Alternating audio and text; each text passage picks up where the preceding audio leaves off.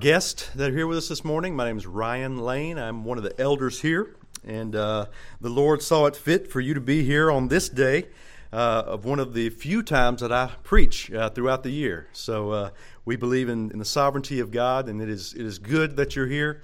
Um, just like all of the other elders that preach, uh, you will hear from God's word this morning. So, so welcome, and then our, our guests alike, uh, our guests and members alike. that's what that's what you will hear. We will preach the word and we will preach Christ this morning.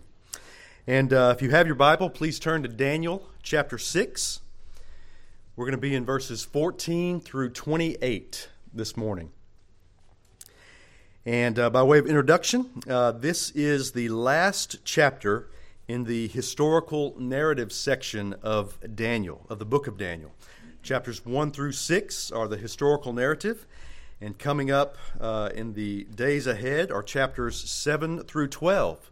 No, we're not going to skip chapters 7 through 12. We're going to faithfully preach them. Uh, they are part of the vision or the apocalyptic section of Daniel.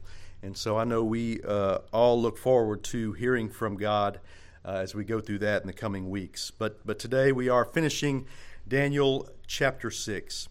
And remember our overarching theme uh, in the book of Daniel that we've discussed uh, thus far. We've heard it several times uh, over, over the times that we've preached uh, from chapters 1 through 6. God is sovereign over all of history and over all nations. There's not a time throughout history that God has been uh, absent or not in control. As earthly kingdoms come and go, as they rise and fall, God's kingdom remains sure.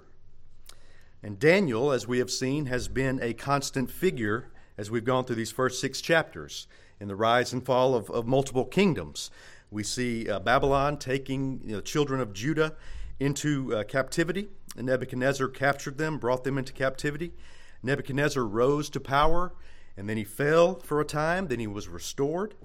And then a new king came on the scene, Belshazzar, and, and he was quickly killed. He did not stay long. And then we saw at the end of chapter 5 and in chapter 6 last week, yet another kingdom has come into power the Medo Persian Empire with uh, Darius and King Cyrus. So, throughout all these changes, the one true God remains. The one true God continues to reign and rule on his throne. So, as we go through this text today, keep that in mind, uh, kind of as a, as a framework as we go through this. So, this story uh, Daniel chapter 6 is Daniel and the lion's den, probably very familiar to all of us. If you've been uh, part of church uh, at all, you know this story. Uh, it is a sometimes a, a, children's story that we tell, and uh, it, it is very familiar to all of us. And John introduced it last week, went through the first 13 verses. And uh, so let's just kind of recap that from last week before we get into the, the next section. Um, first of all, we see the new king, Darius the Mede. Uh, Darius is now king, and that was in Daniel chapter 5, verse 31. And uh, just a quick aside on that who was King Darius? We've talked about it a little bit in community group. Um, the name Darius or King Darius that, that it is referred to here does not appear in other historical context or historical literature there are names of Darius, Darius one, and, and various ones, but but it's not this king that we're talking about here. And there are differing views on, on why that is. Why is it in the scripture and not in, in historical uh, documents? Some say that it's a fictional, uh, made up uh, section, and uh, we obviously do not agree with that.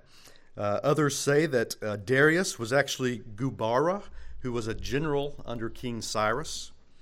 But most commentators believe and affirm that Darius is simply a title that was used by King Cyrus. So Darius and Cyrus are the same person. So if that was any confusion in that, that is an explanation that we see from uh, from those that have studied this for many years before before me. But King Darius comes in. He sets up a new uh, governmental structure. You have the 120 satraps or satraps which uh, means protectors of the kingdom. And then you had three officials or presidents that were over those satraps, and uh, who Daniel was one of those. And then you had the king himself. So there's a lot more bureaucracy that we see in this kingdom that we, than we have in the past.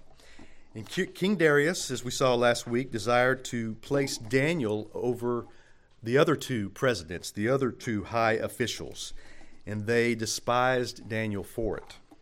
They hated him. They wanted to contrive a plan to trap Daniel.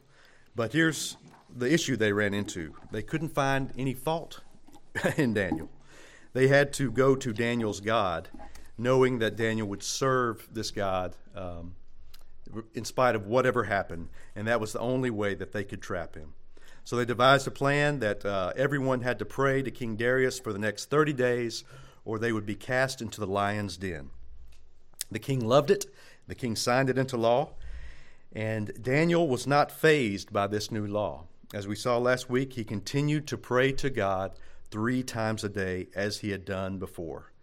But in doing so, he did what? He broke the law. He broke this new law that had just been signed. And the conspirators, conspirators caught Daniel, went to the king, of course, and told on Daniel. And that's, that leads us up to where we are today in verse 14. So let's read verses 14 through 28 in Daniel chapter 6.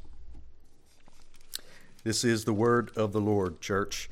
Verse 14 Then the king, when he heard these words, was much distressed, and set his mind to deliver Daniel. And he labored till the sun went down to rescue him. Then these men came by agreement to the king and said to the king, Know, O king, that it is a law of the Medes and Persians that no injunction or ordinance that the king establishes can be changed. Then the king commanded, and Daniel was brought and cast into the den of lions. The king declared to Daniel, May your God, whom you serve continually, deliver you. And a stone was brought and laid on the mouth of the den, and the king sealed it with his own signet and with the signet of his lords, that nothing might be changed concerning Daniel. Then the king went to his palace and spent the night fasting. No diversions were brought to him, and sleep fled from him. Then at break of day the king arose and went in haste to the den of lions. And as he came near to the den where Daniel was, he cried out in a tone of anguish. The king declared to Daniel, O Daniel, servant of the living God, has your God, whom you serve continually, been able to deliver you from the lions? Then Daniel said to the king, O king, live forever. My God sent his angel and shut the lions' mouths, and they have not harmed me, because I was found blameless before him. And also before you, O king, I have done no harm. Then the king was exceedingly glad and commanded that Daniel was taken up out of the den.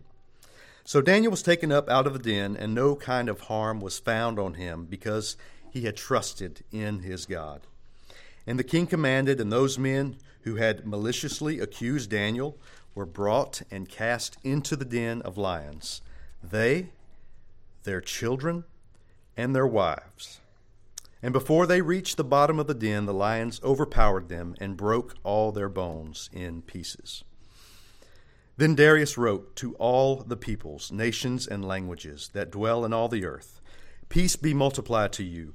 I make a decree that in all my royal dominion people are to tremble and fear before the God of Daniel for he is the living God, enduring forever. His kingdom shall never be destroyed, and his dominion shall be to no end, or to the end. He delivers and rescues. He works signs and wonders in heaven and on earth. He who has saved Daniel from the power of the lions. So this Daniel prospered during the reign of Darius, the reign of Cyrus the Persian. May God bless His holy word. Let's pray together. Father, we uh, come to you again as we have this morning. Uh, we need you. We desire to hear from you. We are so thankful that we have your word and that your word is sufficient. Your word speaks. And Lord, as, um, as I attempt to uh, proclaim this message, would you indeed uh, keep me from error? And would you indeed uh, exalt Christ, uh, your Son, that we may hear from you this morning. In Christ's name, amen.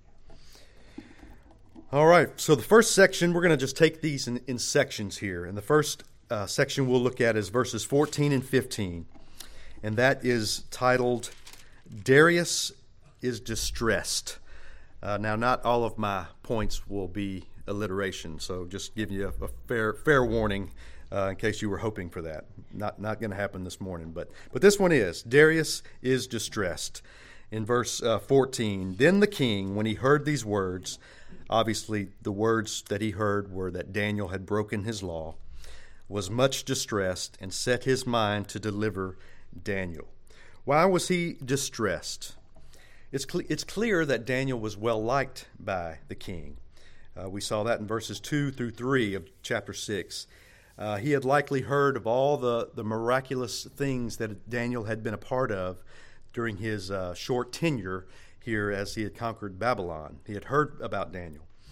Uh, another reason the king was distressed, he uh, perhaps realized that he had been tricked, that the, uh, the satraps had come to him and uh, given him a, a bad law to sign. And the law was not meant to honor the king, but it was yet to win a political position and to remove Daniel from power and set them up in a better position. And it says here that he set his mind to deliver Daniel. He labored until the sun went down to rescue him. You can see the king here. We've seen movies and, and things in our in our context where uh, the lawyer, you know, pores over all the law books. He's pulling them down from the from the basement of, of some place and trying to find that loophole to get to get past the law that uh, that they're trying to to save someone from a sentence.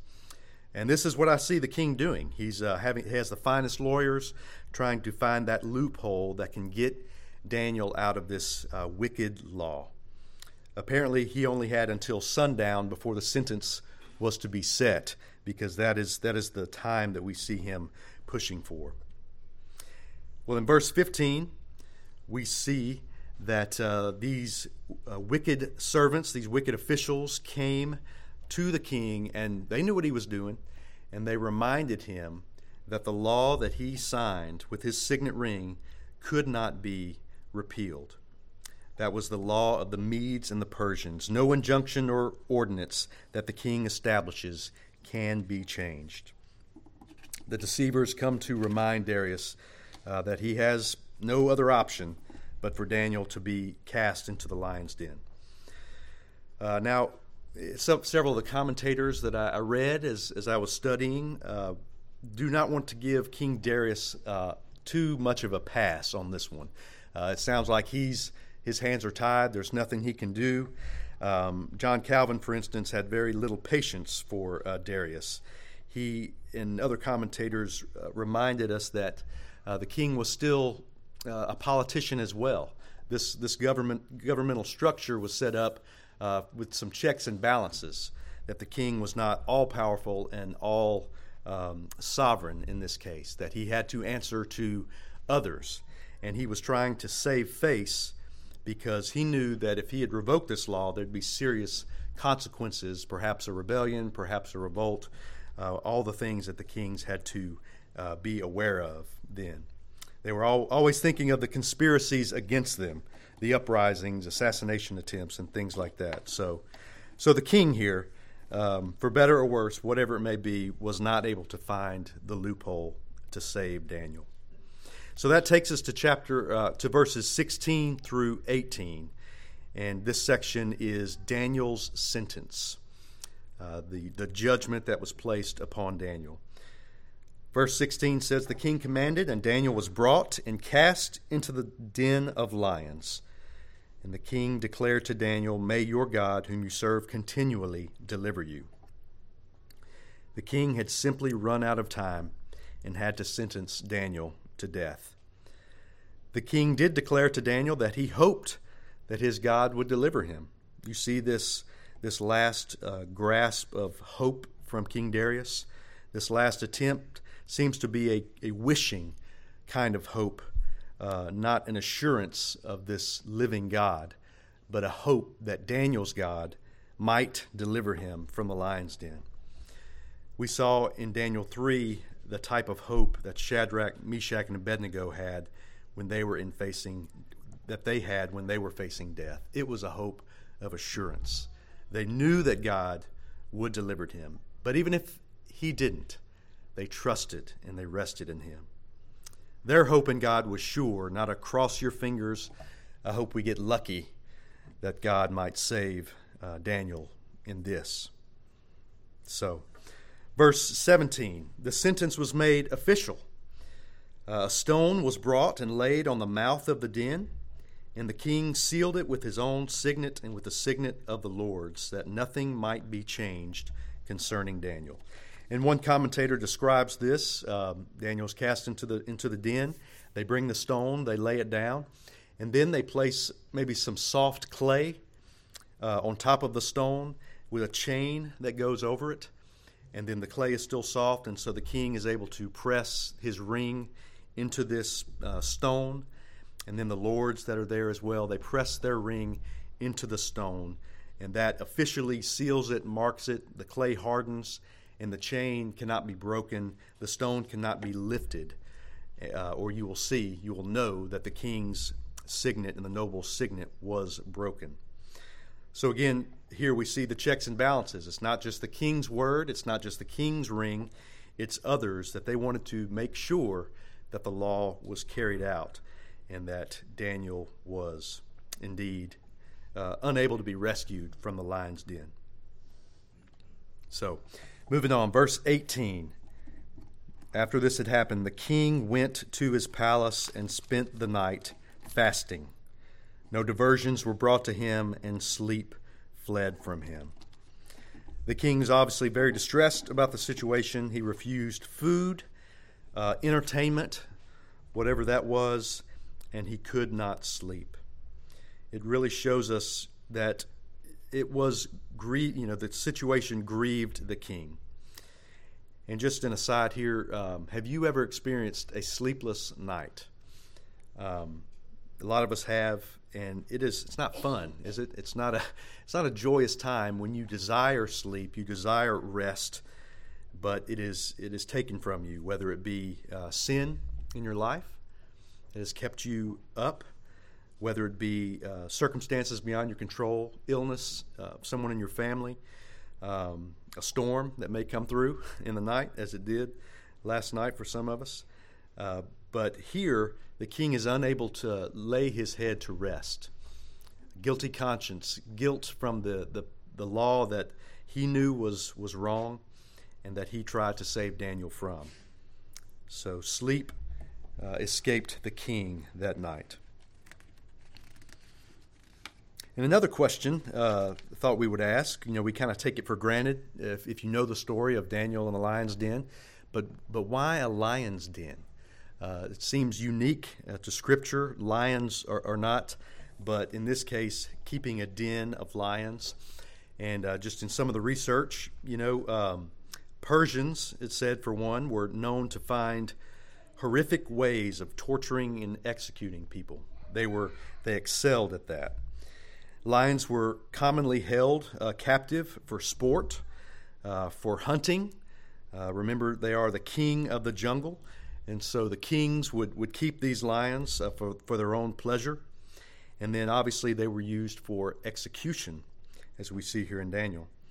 Uh, it just shows us or reminds us of the depravity of man to invent just more and more gruesome ways for uh, people to, to die. And obviously, we also know that many Christians uh, experienced the, the, power of lions and uh, in the, during the emergence of the early church.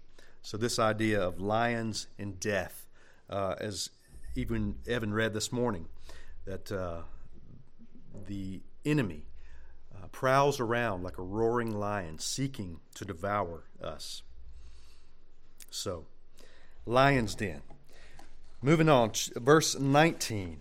19 through 23, another alliteration here Daniel's deliverance. Verse 19 says Then at break of day the king arose and went in haste to the den of lions.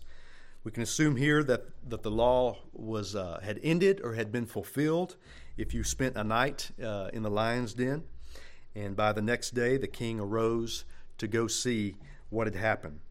Uh, it's ridiculous to think that anyone would have survived the lion's den, but Darius here is still clinging to that hope that he had proclaimed earlier.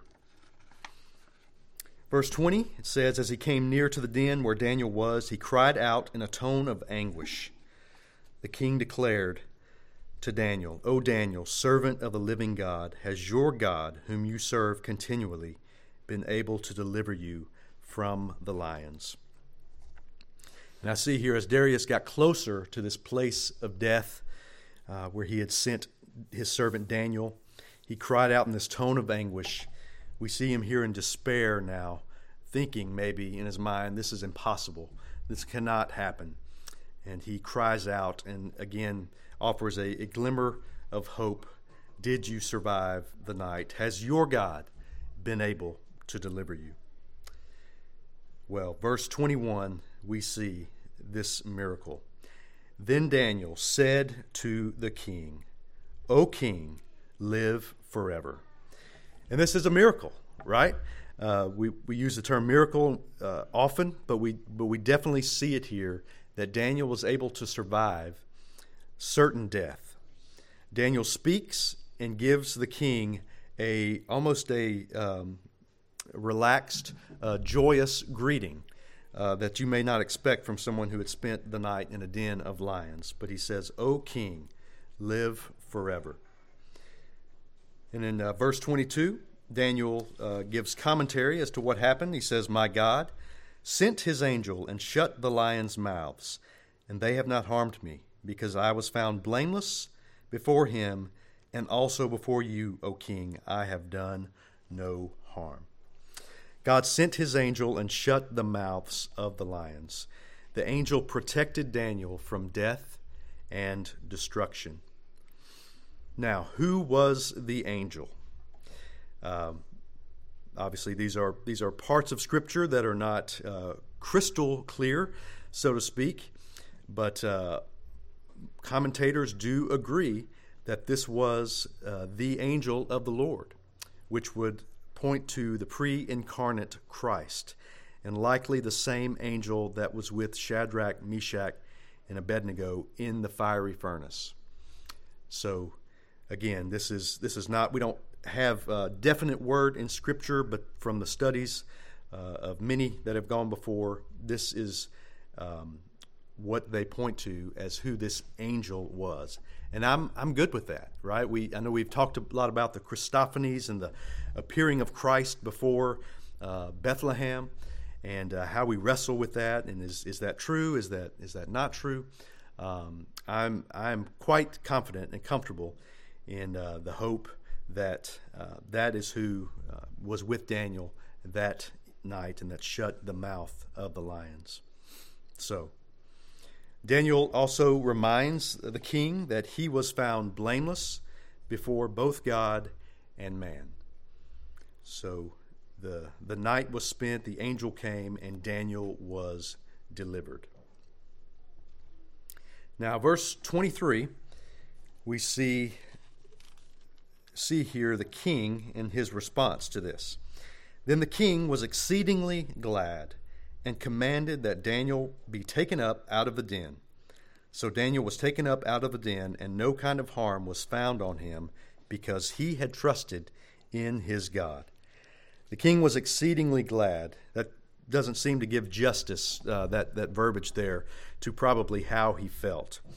But can you imagine the joy of the king after the last 18 hours was spent in just anguish, was spent in uh, trying to, to deliver Daniel, being unable to do so, and then sentencing him to death. Excuse me. And, and then seeing him alive and whole, not a scratch on him after spending that night.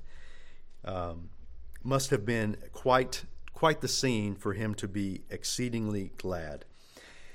And I do have a, uh, a brief story of uh, my interpretation of what that means to be for Darius specifically to be exceedingly glad. About 35 years ago, uh, church I was in growing up, we put on a, a, a, play or a musical that was called Daniel, Darius, and the Lion's Den. Some of you may know it, some of you may have been a part of it uh, as you were growing up, but I was tasked with playing the role of King Darius. And so, um, in my research of this role, you know, I had to go to the scriptures, of course, and see uh, that, Dan- that Darius here was exceedingly glad and the um, the choir director said, you know, this is the part where we have to get Daniel out of the out of the lion's den and you know in front of the court again or in front of your presence. So just kind of kind of do something to fill in that brief time, you know, between. And so I interpreted exceedingly glad to mean dancing. And so, uh, you know, in, in a Southern Baptist church 35 years ago, when King Darius is dancing before um, the congregation, it, it was quite uh, quite the spectacle. You know, this was the mid '80s, so there may have been some moonwalking involved. I can't can't confirm. I, am thankful that VHS VHS tapes are not around as much anymore. But but the point is, exceedingly glad. He was overjoyed. He was excited. His man Daniel had been delivered. Daniel's God had delivered him from the lion's den. No scratch on Daniel, as I mentioned before. He was not harmed in any way. The mouth of the lion was closed, and apparently uh, he was unable to scratch or claw him either, because there was no sign of harm to him. And this was attributed to his trust or his faith in God that we saw there in verse uh, 23.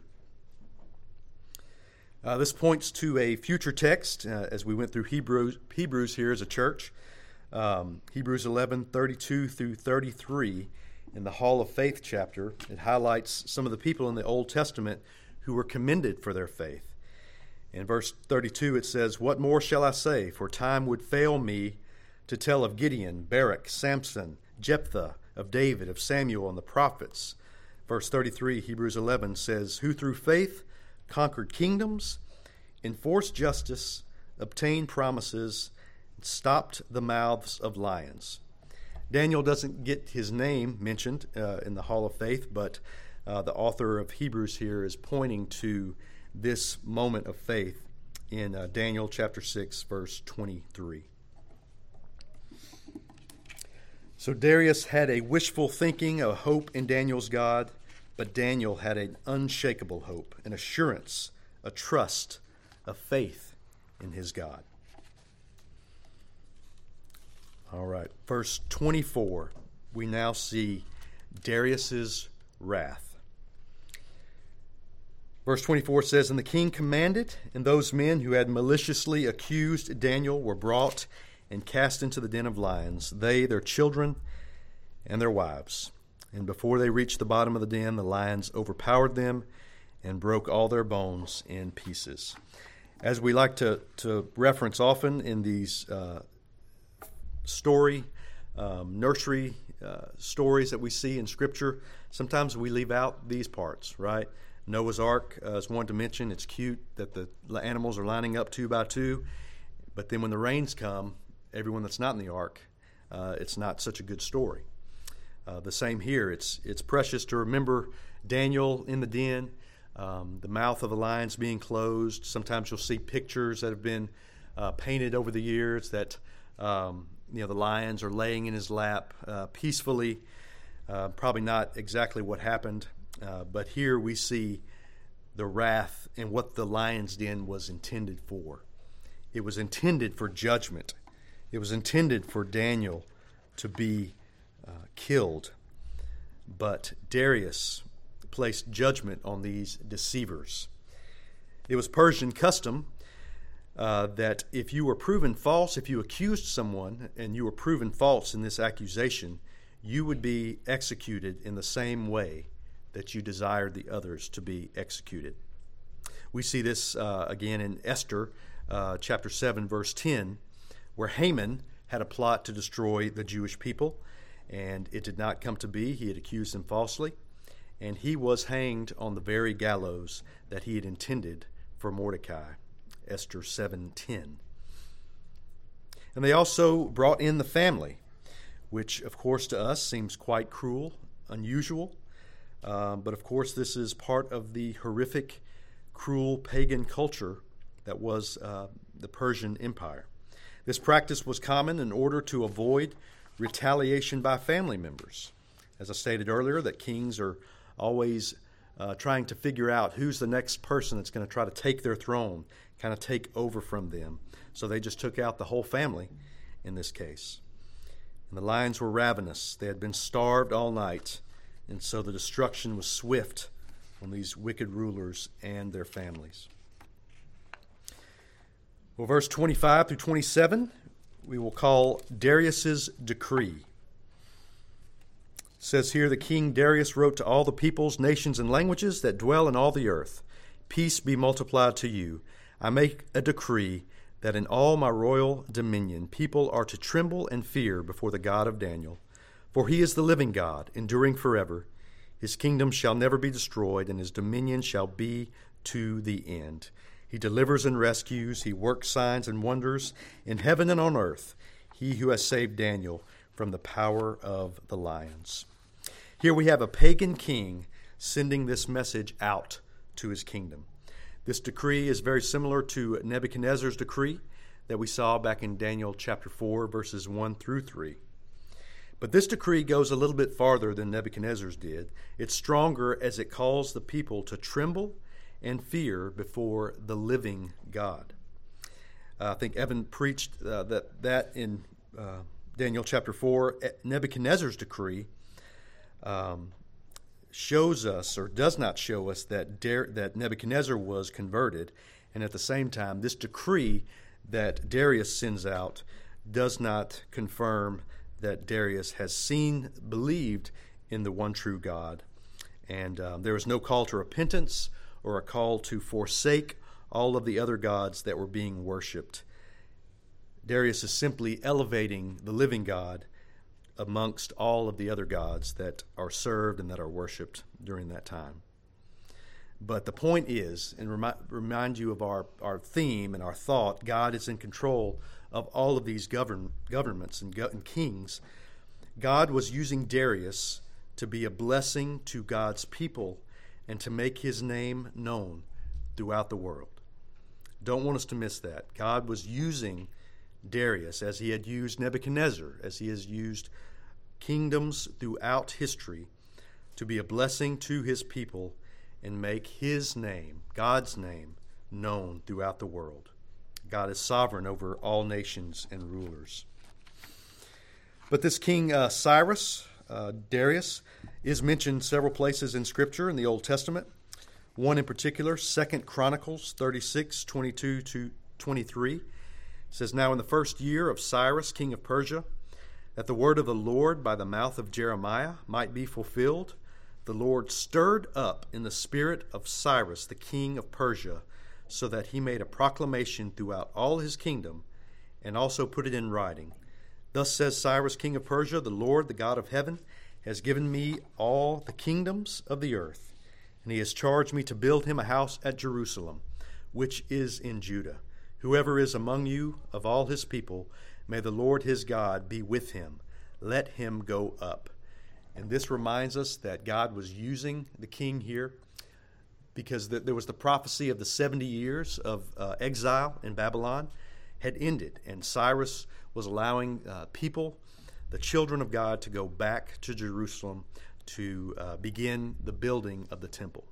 So we see God in history. We see God uh, overseeing all of this. He, he brought the children of Judah uh, from uh, Judah to Babylon, and now he's using the king to send them back and to rebuild and to for all the prophecies to be fulfilled uh, through this king. So that was Darius's decree. In the final verse here, verse 28 So this Daniel prospered during the reign of Darius and the reign of Cyrus the Persian. And we would read that being the same person, the reign of Darius, also the reign of Cyrus the Persian. So Daniel was likely promoted to second in command of the kingdom of Darius that he had intended to begin with before the deceivers came to him in verse 3. And as far as we know, Daniel remained in Babylon the rest of his days. yet God continued to use him to influence the king for God's glory. So that is Daniel 6. Uh, just a few uh, points to, to think about as we close here. Um, I told the, the elders this week um, I may get a little political, if that's okay. And, um, you know, politics and religion, those are two excellent things to discuss, right? And to, uh, to have uh, dinner conversations or uh, over, you know, one of these, it always ends well. So let's talk about it. No. Uh, politics, you know, the, scriptures we teach from the scriptures, you know, expositional uh, preaching, we desire the point of the uh, text to be the point of our sermon. Don't want to just craft uh, my own thoughts uh, from from what I believe and think. We desire it to be from Scripture. Well, here we definitely see politics involved in uh, in the kingdom of God and the kingdom of Persia. Uh, we see kingdoms rise and fall again. God's kingdom remaining. Daniel was clearly engaged in the political workings of the kingdom. It is good for us as God's people to be engaged in our government. It's okay for us to do that. God is working in and through us to advance his kingdom today, just as he did in Daniel's day. Now, there are laws on the books now, and perhaps future laws that will come that may be in direct opposition to God's law. In fact, there are. And as Peter said in Acts 5:29, we must obey God rather than men. They were told not to preach the gospel in that case. So what do we do as God's people in those times? Well, number 1, we'll follow Daniel's example here and we will pray. We will do as we should always be doing. We will go and pray and we will petition our request to the living God. We will pray for our leaders, as we are called to do in, in many parts of Scripture. And we will stand as God's people against wicked laws. How do we do that? I believe, you know, that there are various ways that we can engage the culture, uh, engage the government. Uh, I believe that it's perhaps most effective um, in this case with all due respect to those in power. Um, there may be many. Uh, there are many texts that we see throughout um, the scriptures to te- that tell us to respect those in authority that God has placed over us. First Peter uh, two seventeen says, "Fear God and honor the King." Romans thirteen goes into our uh, submission to authorities and the government. In our culture, in this environment that we live in, with social media and um, again, the, the devices that we have that we can easily uh, argue and we can easily go down into the mud and engage in a name calling back and forth. I believe as, as God's people, let's see today from the example of Daniel how he respectfully disagreed and defied the law of the king. And yet, when uh, the king approached him, he was respectful in his um, words, even to the king at that point, in, in the den of lions he respectfully calls him, or says to him, O king, live forever, as he is pulled from the lion's den. So, for us, God's people, uh, we pray, but we at the same time we stand in opposition to wicked laws that come uh, throughout uh, our time here. And if we stand in opposition, does it always mean that we will survive with our life, like Daniel did, and like Shadrach, Meshach, and Abednego did? Obviously, that's, that's not the case. There have been many times throughout history that believers have died for standing against wicked men and wicked laws. Some, in fact, have been eaten by lions, and some have been consumed by fire. And we're reminded, Hebrews 11 36 through 37, that others that had the same faith as Daniel, others that had the same faith as the three Hebrew uh, children, um, suffered a different outcome in their story. Verse 36 says, Others suffered mocking and flogging, and even chains and imprisonment. They were stoned, they were sawn in two, they were killed with the sword. They went about in skins of sheep and goats, destitute, afflicted, and mistreated. Standing uh, for God's law may cost us our life, but it is what we are called to do as believers. So pray, engage, and stand, come what may. Uh, the gospel message in this, uh, James Terrence always does a great job in our community group to remind us where's where's that hook, where's that gospel message uh, that we see in Scripture, because the the Jesus Storybook Bible reminds us that every story whispers Christ's name. The, the Bible is about God, is about Christ and his redemptive work for his people. So, where do we see it here in Daniel? It's, it's pretty clear. I hope that you've seen it already. Breaking the king's law sealed Daniel's fate, and the lion's den was certain death. But God intervened. The gospel message is clear. Unless God intervened and stopped the power of the lion's mouth, then Daniel had no hope. Daniel was blameless before God and man in the lion's den, but Daniel was still a sinner in need of salvation. You and I, we deserve the lion's den and much worse. We broke God's law, and we deserve to be sentenced to death. In fact, we were dead in our sins, separated from God. But God intervened. He sent the angel to close the mouth of death, to close the mouth of the lion. God sent himself to close the mouth of sin and death to all who would trust in him in faith. So, if you are here today, this morning, and you're an unbeliever, we saw clearly the wrath that was poured out on the wicked, poured out on those who were not of the faith. Um, the lions consumed them quickly, them, their families. Their hope was in their power and their ability to manipulate a political situation. In, the, in this end, their destruction. But God's wrath is so much more, so much worse on those who are unbelievers. And you will need a mediator to come between you and the wrath of God. And as I say often, that's bad news. But there is good news. There is gospel message. The good news is there is a mediator, and his name is Jesus Christ, the second person of the blessed Trinity that we sang this morning. He descended into the den of lions and took the wrath of God on the cross for all who would repent and believe. The message is for you today to repent and believe on the name of Jesus Christ. Believers, we stand firm and we prosper in this world. Um, you, you, know that the word prosper does not, I'm not talking about riches and wealth and power. Um, God may call you to that, but it is not universal for all. You will prosper because you have the living God. Be reminded of the gospel, the one who saved you, the one who keeps you, the one who causes you to thrive in this life. Live for his glory continue to expand his kingdom, come what may. And as we read, or as we sang earlier, a mighty fortress is our God. Verse 4 says, That word above all earthly powers, no thanks to them abideth, no thanks to the earthly powers, that word. The Spirit and the gifts are ours, through him who with us sideth.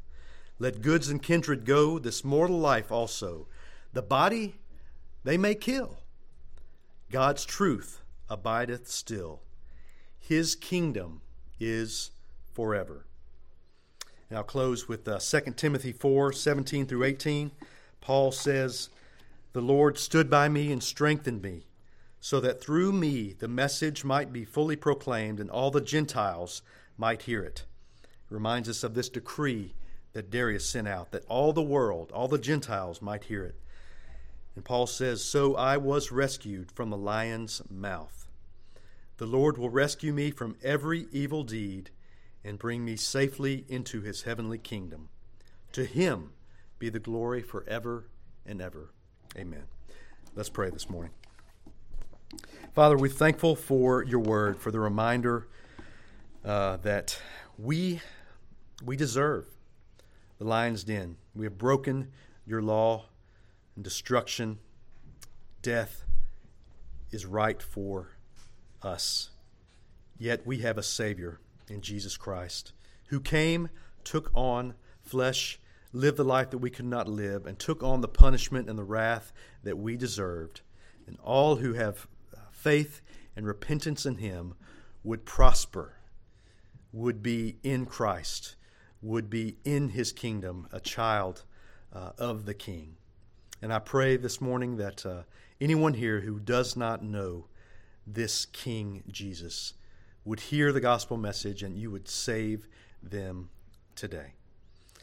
We thank you and we pray this in Jesus' name. Amen.